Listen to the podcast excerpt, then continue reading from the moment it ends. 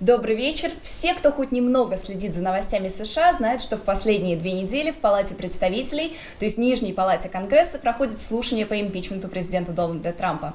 Наш корреспондент на Капитолийском холме Наталька Писня все это время следила за развитием событий, сообщала в прямом эфире о новых фактах, и поэтому сегодня мы попросили ее ответить на вопросы наших зрителей в прямом эфире. Не бойтесь, задавайте вопросы.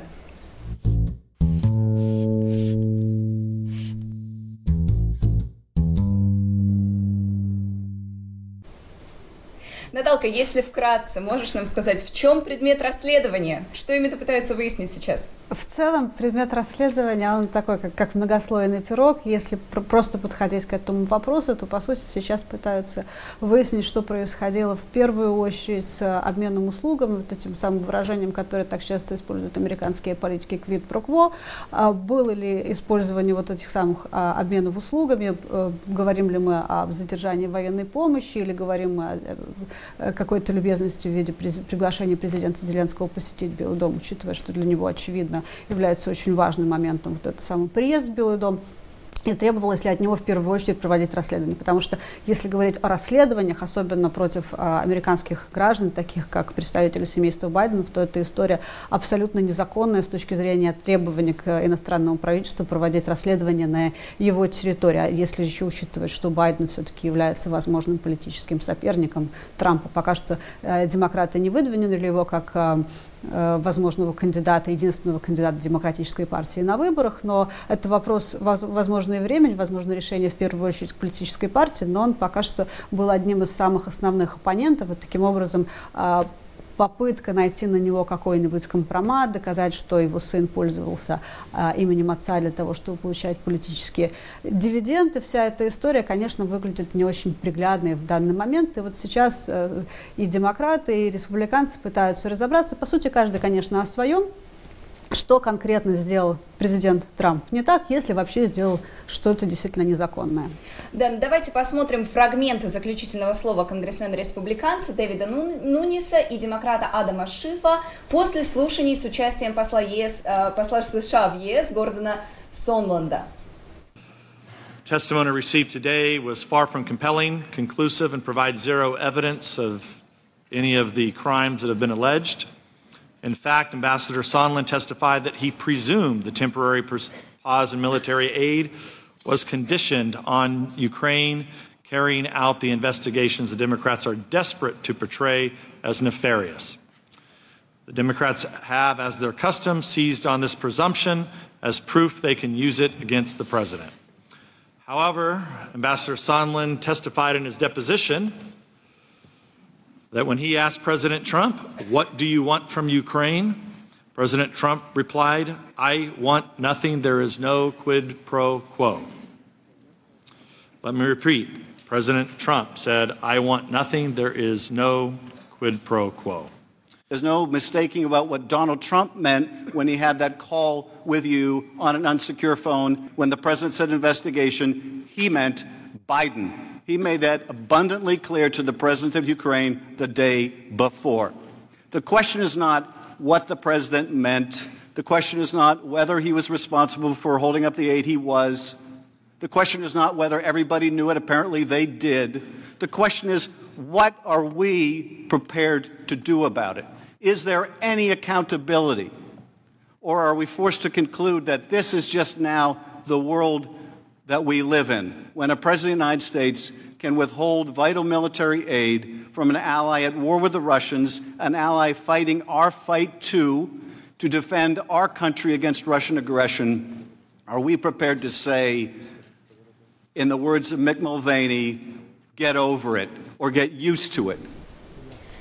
Спасибо большое нашим зрителям за вопросы. Они уже появились. Во-первых, э, людям нравится Наталка за профессионализм и обаяние. А есть еще вопрос от Ларисы. Какой рейтинг Трампа на сегодня по итогам слушаний в Конгрессе? Повысился он или упал? Здесь очень момент, кто именно проводит этот самый замер, как выглядит рейтинг Трампа. Но, согласно последним данным, рейтинг Трампа вырос. И, в принципе, этому есть очень много объяснений, потому что большинство избирателей, они все-таки живут в глубинке и то, что находится достаточно далеко от больших городов или от американской столицы Вашингтона, а, эти, вот эти люди, они как раз не смотрят за э, какими-то слушаниями, за тем, как происходит ситуация в Вашингтоне, их интересуют совершенно другие вещи. Как будут выглядеть, например, их налоги, а, выполняет ли Трамп те обещания, которые он давал во время выборов, а он давал достаточно а, популистские обещания, но одновременно и те обещания, которые соответствуют представлениям республиканской партии о том, что должен принести своим избирателям президент. Поэтому вот этот а,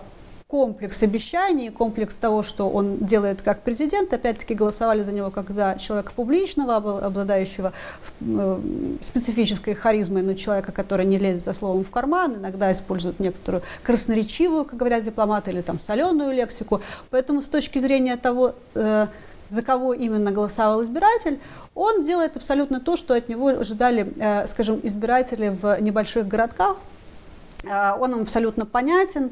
А, с другой стороны, конечно, люди, которые живут в городах побольше, таких как Вашингтон, таких как Нью-Йорк, они все-таки гораздо более политизированы, возможно, из-за уровня образования, возможно, из-за уровня амбиций людей, которые в них проживают. И естественно, что когда ты садишься в такси в Вашингтоне, каждый таксист, который там едет, или водитель какого-нибудь там Uber или лифта, все они слушают э, те слушания, которые происходят, даже несмотря на то, что может быть достаточно поздний вечер. Да, любой таксист может быть политически политическим обозревателем в Вашингтоне, это правда. правда. И, ну, э, еще один момент, Трамп постоянно повторяет, что не было услуги за услугу, э, no quid pro quo, это у нас даже есть нарезка, но мы ее не будем показывать сейчас, даже есть нарезка многих-многих таких цитат. Нужно ли доказать демократам, что было услуга за услугу? Нужно ли это доказать? В первую очередь демократам нужно полностью реконструировать события. То есть выяснить, кто говорил о том, что Украина должна проводить расследование, говорил ли это президент, давал ли он такие распоряжения, если да, то кому, а, принимали ли люди желаемое за действительное. Есть такая, такое понятие в журналистике самоцензура. А в политике есть э, другая история, когда люди настолько пытаются заслужить доверие или показать, что они заслуживают этого самого доверия, что они берут на себя немножко больше полномочий, чем от них ожидается.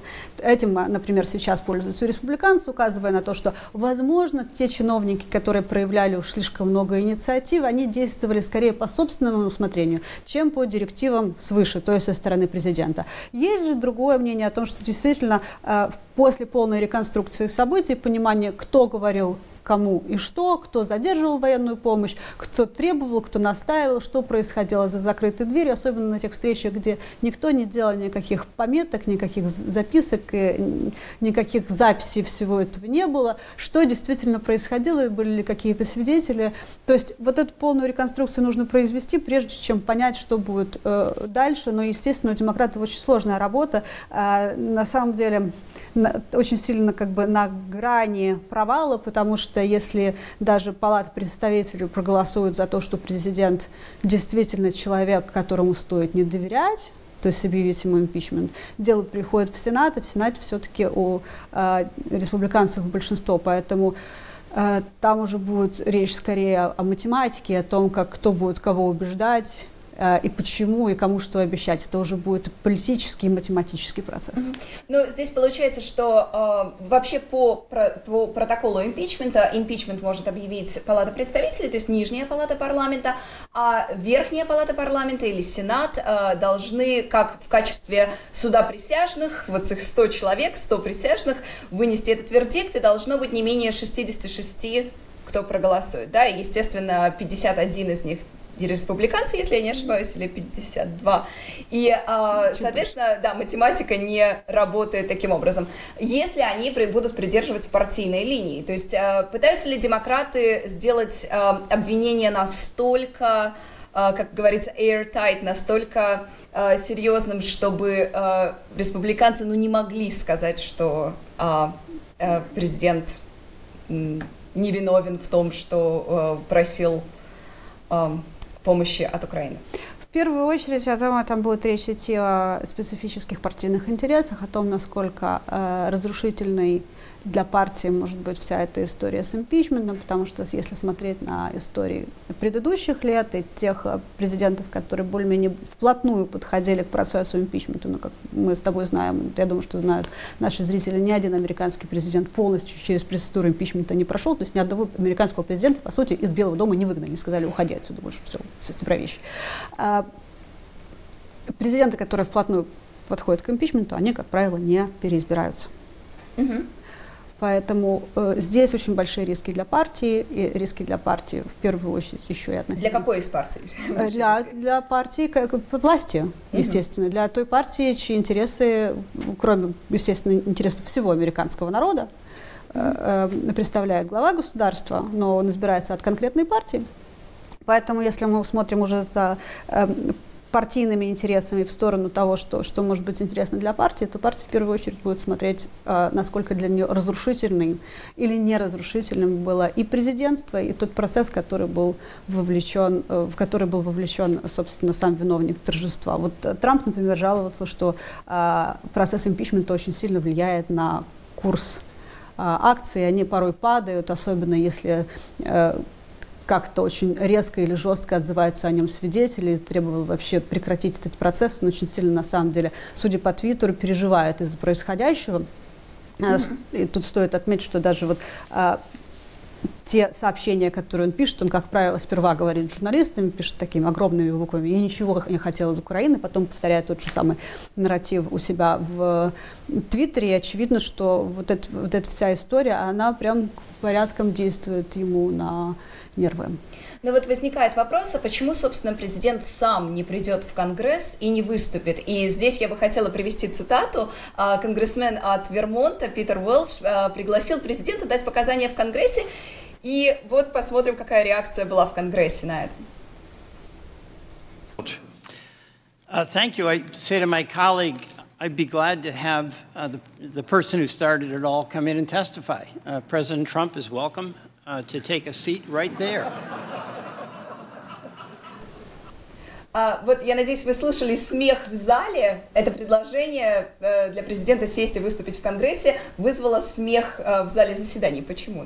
Ну, здесь есть несколько аспектов. Если смотреть, например, на такую вертикаль, как бы снизу вверх, то все сотрудники Белого дома достаточно высокого ранга, но ниже по своему статусу и по своим так называемым политическим погонам от президента США, они все категорически отказались приходить и давать показания. Это сделал Мик Малвейни, исполняющий обязанности э, аппарата Белого дома. Это сделал э, Дэн Маган, уже отставленный, ушедший в отставку юрисконсульт Белого дома. Это сделал Рик Перри, это сделали очень и очень многие чиновники. Они отказались давать э, показания, используя так называемый executive privilege. То есть это та история, когда представители высшего эшелона власти, исполнительной власти действительно могут не давать показания. Естественно, что этим же правом вполне может э, воспользоваться президент Трамп, он может воспользоваться еще и правом не оговаривать себя. А, на самом деле у президента США достаточно много права. Если говорить, например, о том, почему еще ему не стоит приходить, то кроме множества юридических аспектов, Э, он, например, даже в истории с Робертом Мюллером, когда тот очень долго добивался прихода Трампа на э, интервью или на допрос, тут уже как, как угодно, или просто встречи с Трампом для того, чтобы задать ему специфические вопросы, все, чего он добился, это того, что президент США ответил ему на вопросы в письменном виде. А кто отвечал, кто был рядом, кто давал президенту США какие-то советы по поводу того, вот напишите вот это слово, или воспользуйтесь такой формулировкой, или вот эдакой формулировкой, а, мы до конца не знаем, скорее всего, это был... Э, а какие риски связаны вообще с тем, чтобы прийти и дать показания? Я думаю, что об этом нужно спрашивать у президента Трампа, о том, какие риски и что, что он может сказать. Но он еще и известен как человек, который может вспылить, он делает неоднократно, публично, и может сказать что-нибудь достаточно резкое. Тут уже неизвестно, как демократы воспользуются а, любым каким-нибудь эмоциональным пассажем президента для того, чтобы прийти туда, куда они хотят прийти. Куда они хотят прийти, скорее всего, к импичменту, но опять-таки Нэнси Пелоси не делится этой информацией. Кроме того, она порой говорит, что, конечно, мы хотим докопаться до правды, но тут у каждой политической партии, у каждой политической силы, естественно, что интересы все-таки свои, они порой пресекаются или не пресекаются. Но очень хочется верить в то, что и интересы демократов, и интересы республиканцев это в первую очередь э, верховенство права для каждого американского гражданина, будь он президентом или э, простым человеком. И вот вопрос, который не раз задавали наши зрители в комментариях к трансляции слушаний, и, возможно, ты даже задаешь сама себе, сколько еще это будет продолжаться и когда это кончится? Это очень тяжелый вопрос. Я думаю, ответ на него мы дадим в ближайшее время. Сейчас я знаю, что количество свидетелей, которые были раньше заявлены, вот все, весь, весь этот список, они либо пришли, либо категорически отказались приходить. Э, на следующей неделе мы знаем, что будет принято решение в судебном порядке по поводу прихода и повестки, которая была отправлена бывшему юрисконсульту Белого дома Дэну Макгану. Но Нэнси Пелоси э, она достаточно активный спикер Палаты представителей. Она уже сказала, что она готовит новый список свидетелей, и она будет продолжать их вызывать. Скорее всего, будет продолжать их вызывать уже после того, как э, Палата представителей и Сенат сходят и вернутся на каникулы в честь Дня Благодарения. Угу. То есть, э, скорее всего, шоу будет продолжаться. Шоу будет продолжаться, но будут ли еще, есть ли еще заявленные свидетели вот именно в таком формате открытых слушаний в Конгрессе? А, дело в том, что их можно продолжать заявлять. Просили специфических свидетелей пригласить э, представителей республиканцев. Сейчас у них такое право есть, потому что, как правило, представители меньшинства по внутренним правилам Палаты представителей, они не могут приглашать своих свидетелей. Но рассмотрение возможностей для проведения процедуры импичмента, так это правильно называется, очень длинная фраза, а, оно предполагает, что представители меньшинства могут э, э, вызывать своих свидетелей. Они, в принципе, уже дали список. Его возглавляет Хантер Байден. Скорее всего, э, на слушание не явится. Но его, по сути, и не вызывали. Поэтому здесь как бы вопрос открытый. Но каждый новый свидетель, который приходит и выдает информацию, в рамках которой озвучивается новое имя, вот все эти свидетели могут по одному снова вызываться и вызываться, потому что кто-то из них что-то видел, кто-то из них что-то слышал, кто-то из них присутствовал при каком-то специфическом разговоре, который может пролить новый свет под новым углом. Они также могут менять свои показания, да, как в случае э, Сонланда, он э, после закрытых слушаний, перед открытыми, он э, изменил слегка свои показания, да? То ну, есть, по сути... Показания менял не только он, показания менял Курт Волкер, который тоже что-то вспомнил, он тоже рассказал о том, э, чему он был свидетелем, но, конечно, то, то что сделал Сонланд, сперва заявив о том, что он не помнит ни о каких расследованиях и обсуждении э, на встрече с украинцами в Белом доме 10 июля, потом он вдруг вспомнил свою беседу с э, украинским э, советником президента Зеленского Андреем Ермаковым, потом он вообще сказал, что все все знали, все были где-то связаны, и все понимали, что, что хотят, и дело, действительно был обмен услугами, но, э, с другой стороны, он никогда не говорил, что прямо Трамп его вот ему давал какие-то прямые распоряжения. Он скорее считал, что это все Джулиани, который э, исполнял то, что хотел Трамп. Ну, в целом Сонланд давал очень странные показания. Э, республиканцы их видят как безусловную победу, демократы их видят как безусловную победу. И какой будет стратегия каждой из сторон, мы будем следить уже, наверное, на следующей неделе, может быть, в начале декабря. А, и еще один а, последний вопрос. Как а, отражалось все это на Украине? Потому что Украина вдруг оказалась с новым президентом в центре этого скандала, и вот отношения Украины и США как-то на них повлияло весь, весь этот процесс? Ну, большинство чиновников говорят о том, что э, здесь нужно быть очень осторожными, потому что Украина это, во-первых, партнер э, Соединенных Штатов, во-первых, это страна, которая, безусловно, нуждается в поддержке, и в поддержке двупартийной, то есть ее не поддерживают только демократы или ее не поддерживают только республиканцы, но ей э, вот в, в данный момент, э, на самом деле, в протяжении последних лет им нужна двупартийная поддержка и со стороны э, Конгресса Соединенных Штатов, и со стороны Белого дома, и со стороны всех возможных государственных организаций и институций, потому что они все подчеркивают, что э, благополучие Украины, возможность Украины противостоять э, агрессии со стороны России в непровозглашенной, но все равно э, так или иначе продолжающейся уже пять лет войне, это э, часть национальных интересов США. Поэтому помощь Украине она действительно важна, и хочется верить в то, что она не прекратится. Да, и что это не станет, а, так сказать, партийным вопросом, а, а, то, чего боялся Александр Винман, то, что он сказал в своих Я думаю, что сейчас большинство аналитиков действительно опасаются подобного сценария, но, конечно, мы будем все следить за тем, как закончится вся эта процедура рассмотрения возможностей для импичмента. Спасибо тебе большое, Наталка. Мы отпустим тебя сейчас досматривать последние слушания на этой неделе, но а, мы будем продолжать общаться с тобой на эту тему. И а, для всех, кто хочет лично посмотреть слушания в Палате представителей, мы опубликуем ссылку на наш канал на YouTube и а, в комментариях на, на весь, так сказать, пакет а, слушаний. Это будет такой ТВ-марафон. А, а напомню, даже если Палата представителей объявит импичмент действующему президенту, большинство экспертов сходится во мнении, что сенаторы проголосуют по партийной линии не отстранят действующего президента от должности. Тем не менее, мы будем продолжать следить за развитием этих событий. Спасибо, что были с нами. До встречи. Счастливо.